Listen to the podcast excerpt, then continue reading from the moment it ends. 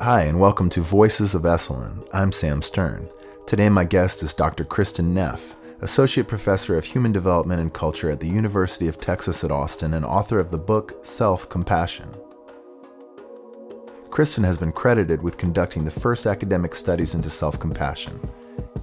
In our interview, we dive deep into the topic of self compassion, fleshing out the difference between self compassion and self esteem, identifying the role of mindfulness and self compassion, hashing out actionable ways to deliver self compassion and understanding how one's life may change for the better with the acquisition of this invaluable skill.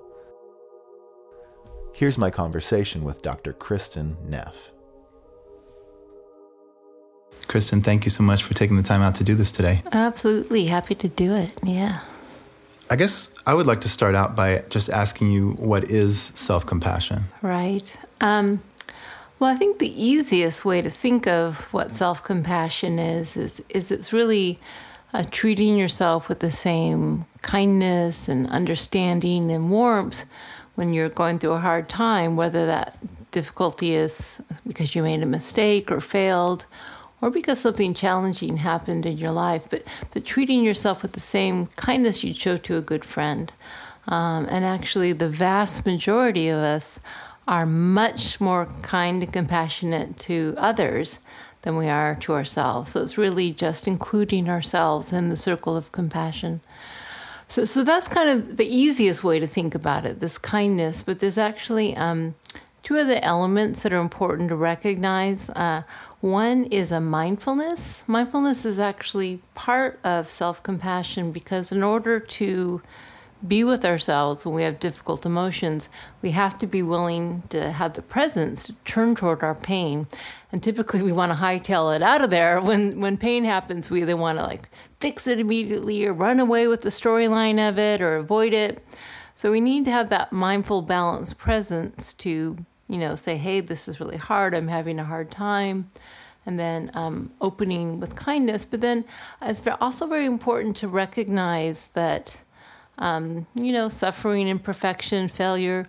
This is part of the human experience. Uh, very, it's very important because otherwise, self compassion could devolve into self pity. We know self pity isn't so good. Self pity is woe is me, poor me. It kind of exaggerates things. It's self focused. So self compassion is really just yeah, everyone struggles, everyone's imperfect, me and other people. And so that connected aspect of self compassion is what helps keep it balanced and not self pity. Yeah. Yes, um, a couple of things I'm interested to explore. You, you spoke a bit about it's easier for us to include compassion for others than self. Is this a, yeah. a kind of a cultural belief that it's we're, if we're too easy on ourselves, then we won't achieve something? Yeah, there's a lot of reasons for it, and it does seem to be universal. At least all the cultures we've looked at. I mean, there are some differences in how self-compassionate people are, but most people across cultures so far that we've looked at are um, more compassionate to others than oneself. And I think there's a few reason uh, reasons. Most cultures, I would say, especially American culture, but a lot of other cultures like Japanese culture, Chinese culture, um, the idea is that yes, we're afraid it's going to undermine our motivation. You know that we need to be hard on ourselves to achieve our goals. That somehow we're going to slack off if we're compassionate to ourselves. Um, we're afraid it's going to be self-indulgent. Um, it's also a big fear um, that it's, it's going to make us weak. We feel like when we're kind to ourselves, that's a weakness, and to be tough in general, we've got to be tough on ourselves as well. That's a big one. Um, and also, a lot of people just think it's selfish to have self compassion. We're raised, and I must say this especially applies to women. You know, we're raised with this idea that we're supposed to be focused on caring for others, giving compassion to others. And if we show compassion to ourselves, that's self focused, that's selfish. Um, luckily, there's research now on all these ideas to really show they're dead wrong. Right? Self compassion, you know, actually increases motivation. When we're when we're kind, supportive, and encouraging to ourselves, we're less afraid of failure. We're more likely to take learning risks. We don't get so anxious about failing, which can undermine our performance. And it actually, you know, when you care about yourself, you're going to want to reach your goals. So it's kind of like that that constructive, helpful coach you had maybe in high school athletics, as opposed to the mean coach that just cut you down all the time, right? We know that one way of motivating is actually more effective. So that's true with self compassion. Um, doesn't lead to self indulgence. We know that you know if you care about yourself, you're going to take care of yourself. So, uh, self compassionate people, just as an example, like they practice safe sex more often, they go to the doctor more often, they exercise more regularly, because again, when you care about yourself, you aren't going to be self indulgent which basically means a short-term pleasure at the expense of long-term harm. Um, and also, it, it's definitely not selfish. We find that uh, people who are in relationships who are self-compassionate, their partners say that they're more giving, uh, less controlling. They give a lot more autonomy in the relationship. They're more loving, uh, warm, and that's because when you give yourself compassion, when you meet some of your own needs, you actually have more resources to give to your partner. Mm. Um, and same, same with caregivers and parents, right? Caregivers who are more self compassionate, they're much more able to sustain giving to others. They don't burn out so easily. They actually have more resources to give to others. So it's far from being selfish. Yeah, so that's what, that's why I'm so excited about self compassion. It's just, it works. It really helps, you know, and, and it's easy. That's the thing. You don't have, it's not rocket science. Mm. You know, we know how to be warm and compassionate. We've, most of us have spent our whole life knowing how to, you know, use a warm, supportive tone of voice, how to say kind words to our friends and loved ones when they're hurting in some way. So all we really have to do is give ourselves permission to treat ourselves the same way. I, all this is is really clicking in for me. It really seems to make sense. What is a kind of an actionable way to engage in um, building my, my, capacity for self compassion? Yeah, so um, there's there's a few different ways. Um, some are just basic physiology, right? So as mammals, we all have a care system, whether you're a dog or a cat or a you know monkey or a human being. Um, we, we're actually born with this attachment system because mammalian young are born so immature. They have a long developmental period where they adapt to the environment. So we know things like um, gentle touch and warm, a soothing vocalization. Think of like a cat purring or you know, dog kind of mewing those sounds. We actually respond to those as mammals with that feeling of being feeling safe and cared for, and it actually triggers the care system. So one very easy way to be self-compassionate is simply to do some gesture, like put your hand on your heart or hold your own hand. Some warm, uh, caring touch our bodies are amazingly sensitive to touch as a, as a signal of compassion. So that one's really easy. When you can be in that meeting with your boss and he's telling you something or she's telling you something and it's not good news, you can hold your own hand and with a sense of like just support and care can actually really help change your physiology um, when you do that. And we know that when you trigger the system, it's associated with oxytocin and release of opioids, the kind of feel good, feel safe hormones, right? So that's one way to do it. Um, then also just just the language, especially warm, supportive language in a warm tone of voice.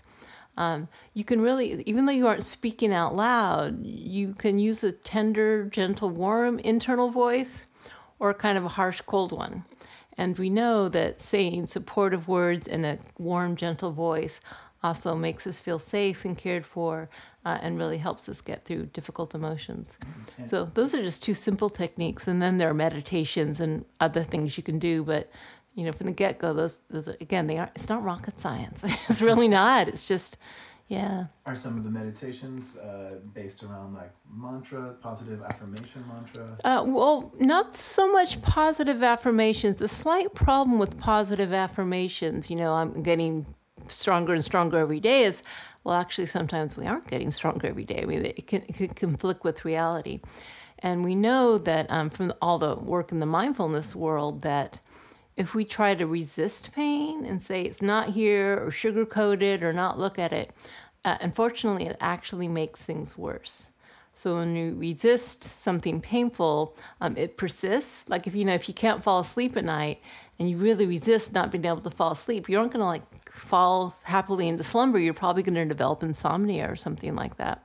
So we know that as a general psychological principle, that um, resistance to pain makes it worse.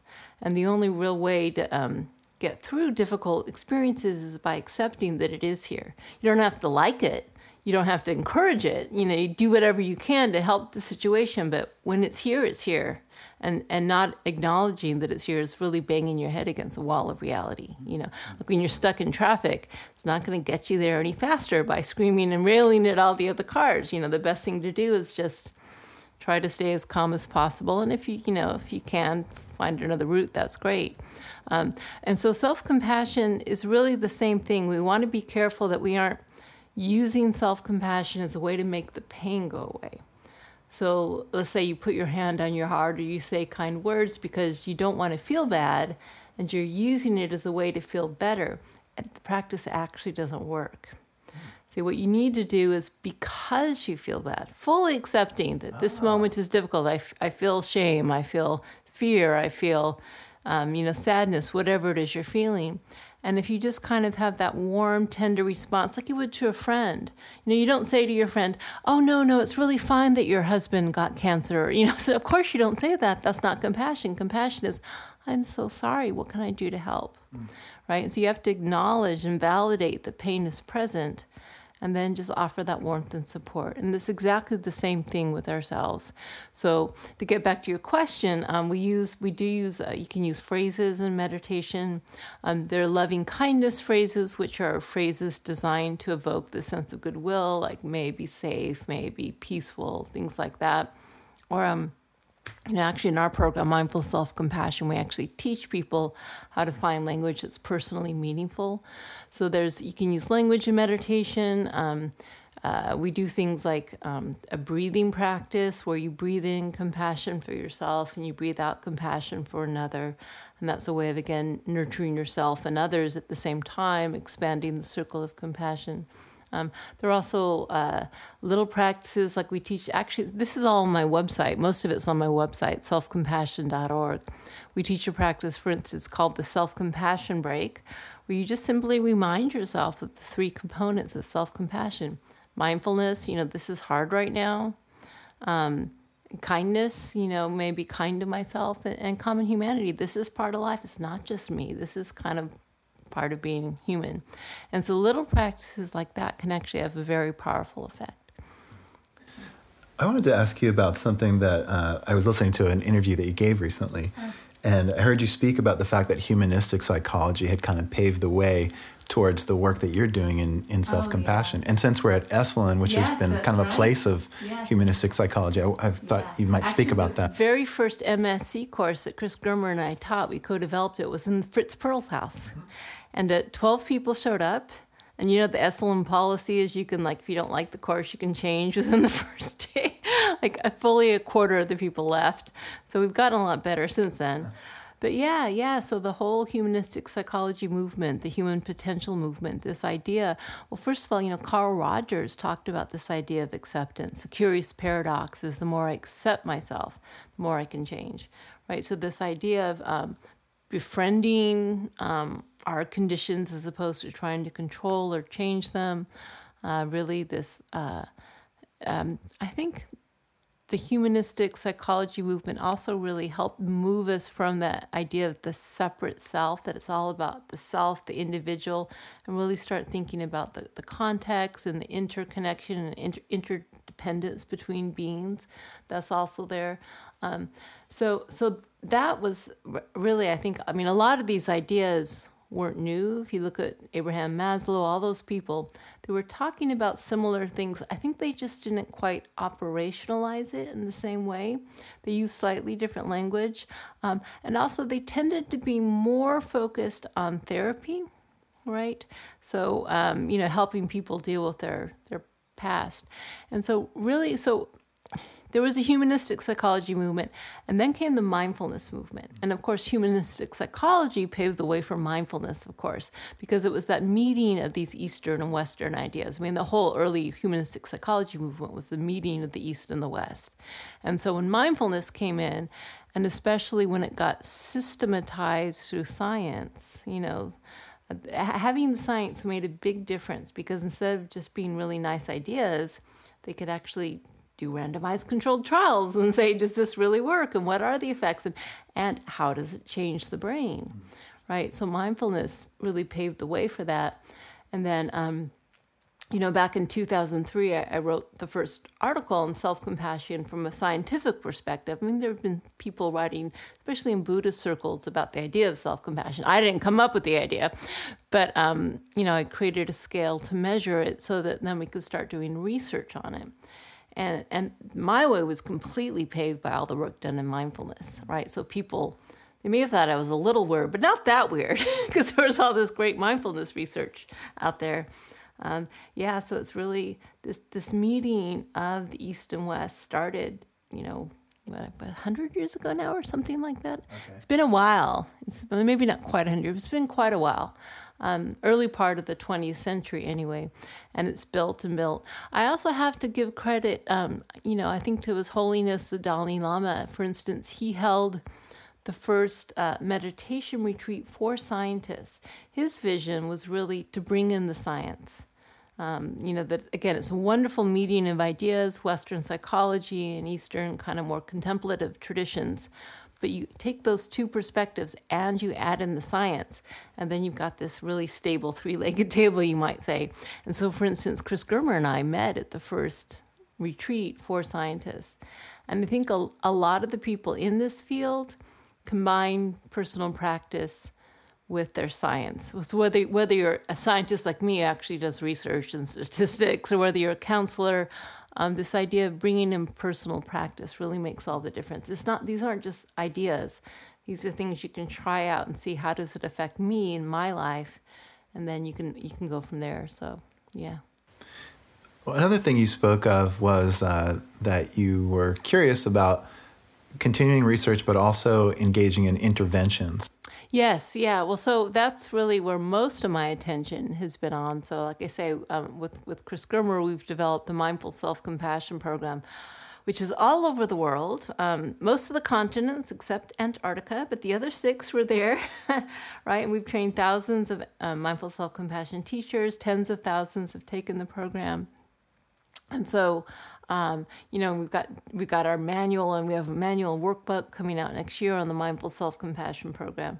So that's uh, really well developed now. We have a nonprofit to support it, um, and so I'm actually interested now in my research of developing briefer interventions to see, you know, because not everyone has the luxury of taking an eight week two and a half hours once a week program. They just don't have the time or the money or whatever it is. So I'm kind of looking at can you do smaller doses? So I'm doing some testing with healthcare professionals and also teachers, um, just trying to find out first of all, is meditation necessary? It may not be. We know, for instance, that practice is necessary, but it doesn't matter if you do the self compassion break or you sit down and do meditation it looks like it doesn't, but it's too it's too early to say for sure. And also, how, how what length of time do we need? Mm. So um, yeah, I'm, I'm really in, you know my my goal is to bring this to the masses, so to speak. Yeah. Um, and it shouldn't just be the privilege of you know those who are able to go on meditation retreat or devote their life to um, contemplative practice. A lot of people they're busy, you know, stuff to do. So um, you know, how do we get these ideas in a slightly more digestible format? So that's what I'm working on now. Oh, yeah. Yeah. No data yet, but um, it's coming. yeah. Um, I was just kind of curious about your personal path using mm. self compassion. How have it, how has it changed your life? Oh well, completely. You know, completely. So actually, um, I learned about self compassion is uh, when I started learning Buddhist meditation. I was uh, going through a very stressful time. I had you know, gotten out of a relationship. It was very messy. I was feeling a lot of, you know, stress. I was actually finishing up my PhD at, at Berkeley. Um, and I thought, well, I learned meditation. It's supposed to be good for stress. And really, much to my surprise, the woman talked about self compassion, even more than mindfulness. You know, she talked about we need to be kind and caring and supportive toward herself. And so I, I hadn't really thought of that before. Like, what? I could be is that other people's job? No, I guess I can also do it for myself.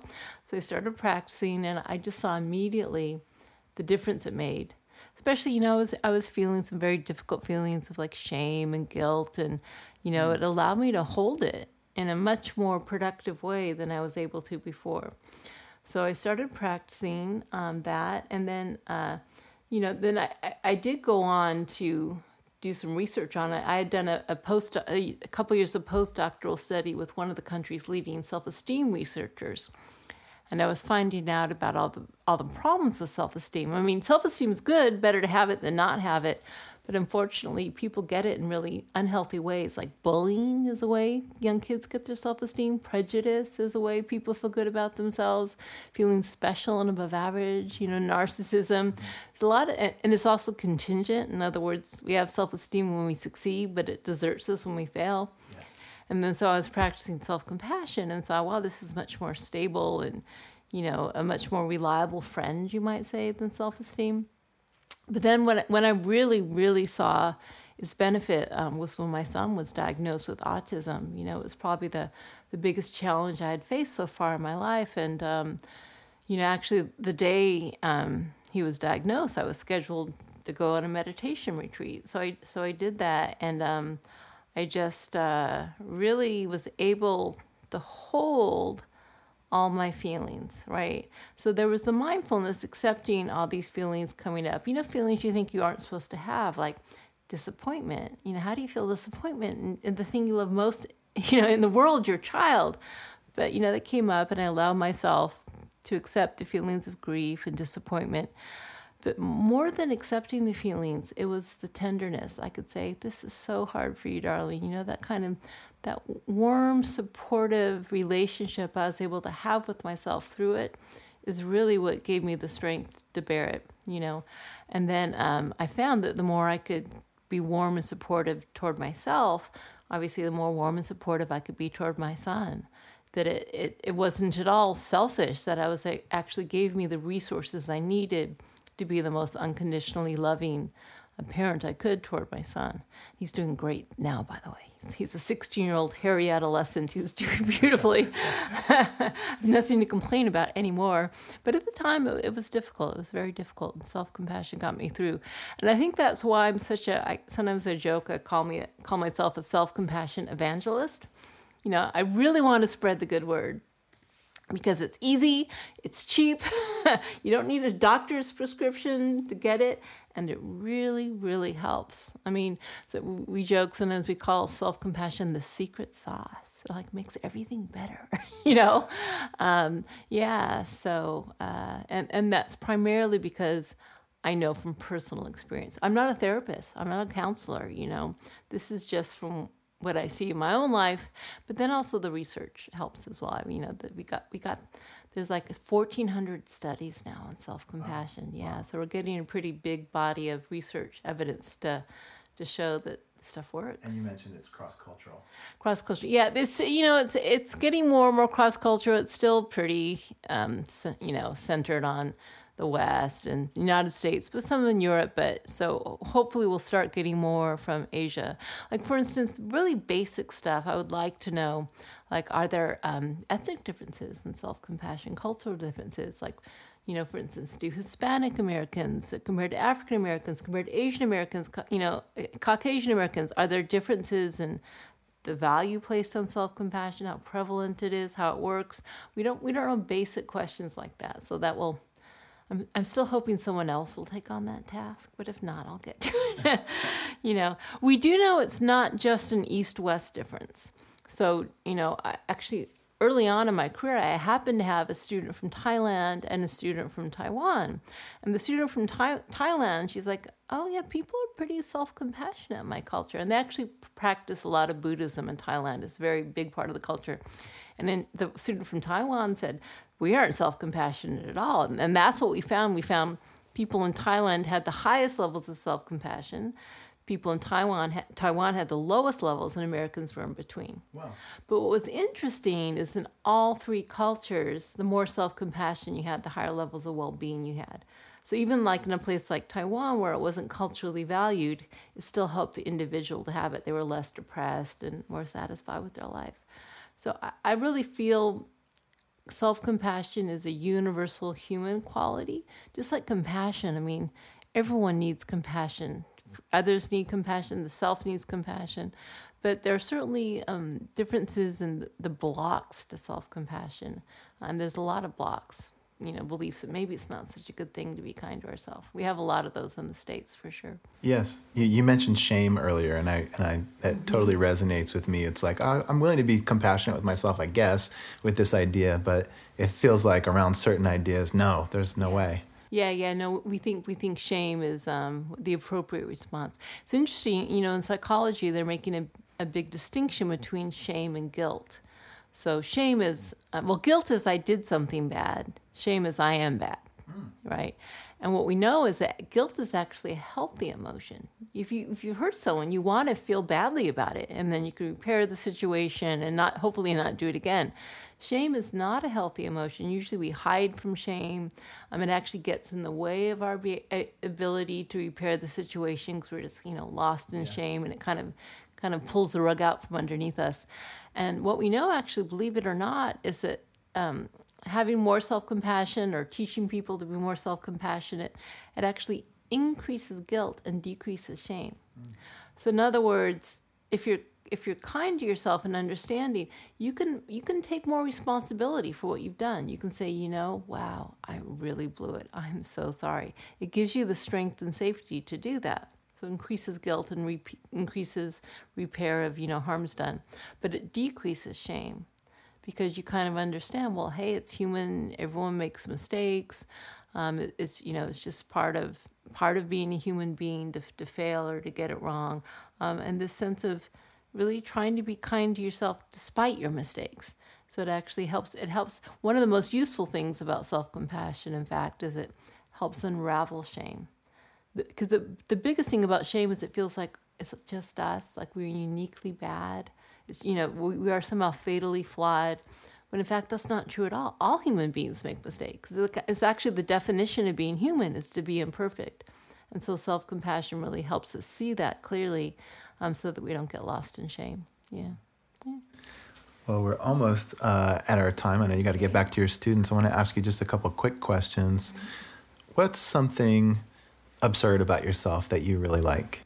Something absurd about myself that I really like. Uh, let's see.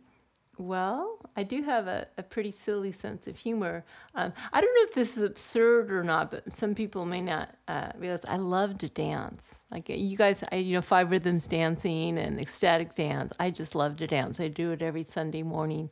So, and I love um, dancing how I feel, not how I look you know, just dance it all out. You don't care how silly you look. You just kind of dance out your emotions. I love doing that. Um, I, again, I don't know if that's absurd, but I probably look pretty absurd at the time. Yeah, yeah. So. How about what is your secret superpower? Like, what's something that you're really good at that not many people know about? Ah, I guess I can't say self compassion because people know about that. What am I? That's a funny question. What's my secret superpower?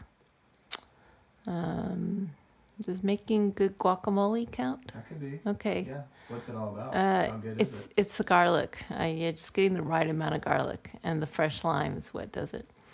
So let's see. Anything else? Well, like I say, I can, I can dance. Um, I, I, I, I must admit, I, I can be pretty funny. So sometimes funny in inappropriate moments. I do have that habit, but I, I like I like a good wisecrack. So if you like that, that's a good thing. If you don't like that, it's not such a good thing. But yeah.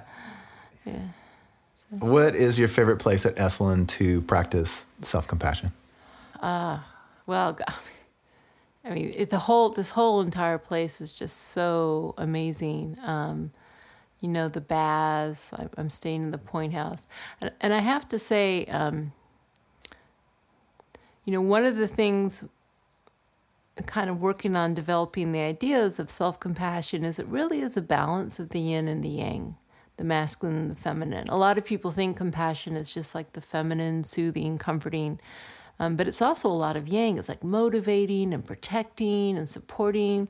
You know, the, the, person who goes into the burning building to save the people is just as compassionate as the person who like nurses their wounds after they come out of the building, right? So compassion is both as a very strong, like fierce compassion, yang energy as well as the yin. And what I love about Esalen is it so yin and yang. You know, the mother and kind of the waves and the ocean and all the energy is so strong here, but it's also a, a, very powerful place. You know, there's a lot of yang here as well. So I just, I can't even say which my favorite place. It permeates everything here. It really does. Um, so it's yeah, it's one of my well, it's where where mindful self compassion was born, and we come here every year, so obviously we like it. yeah. Kristin Neff, thank you so much. Thank you. Thanks for having me.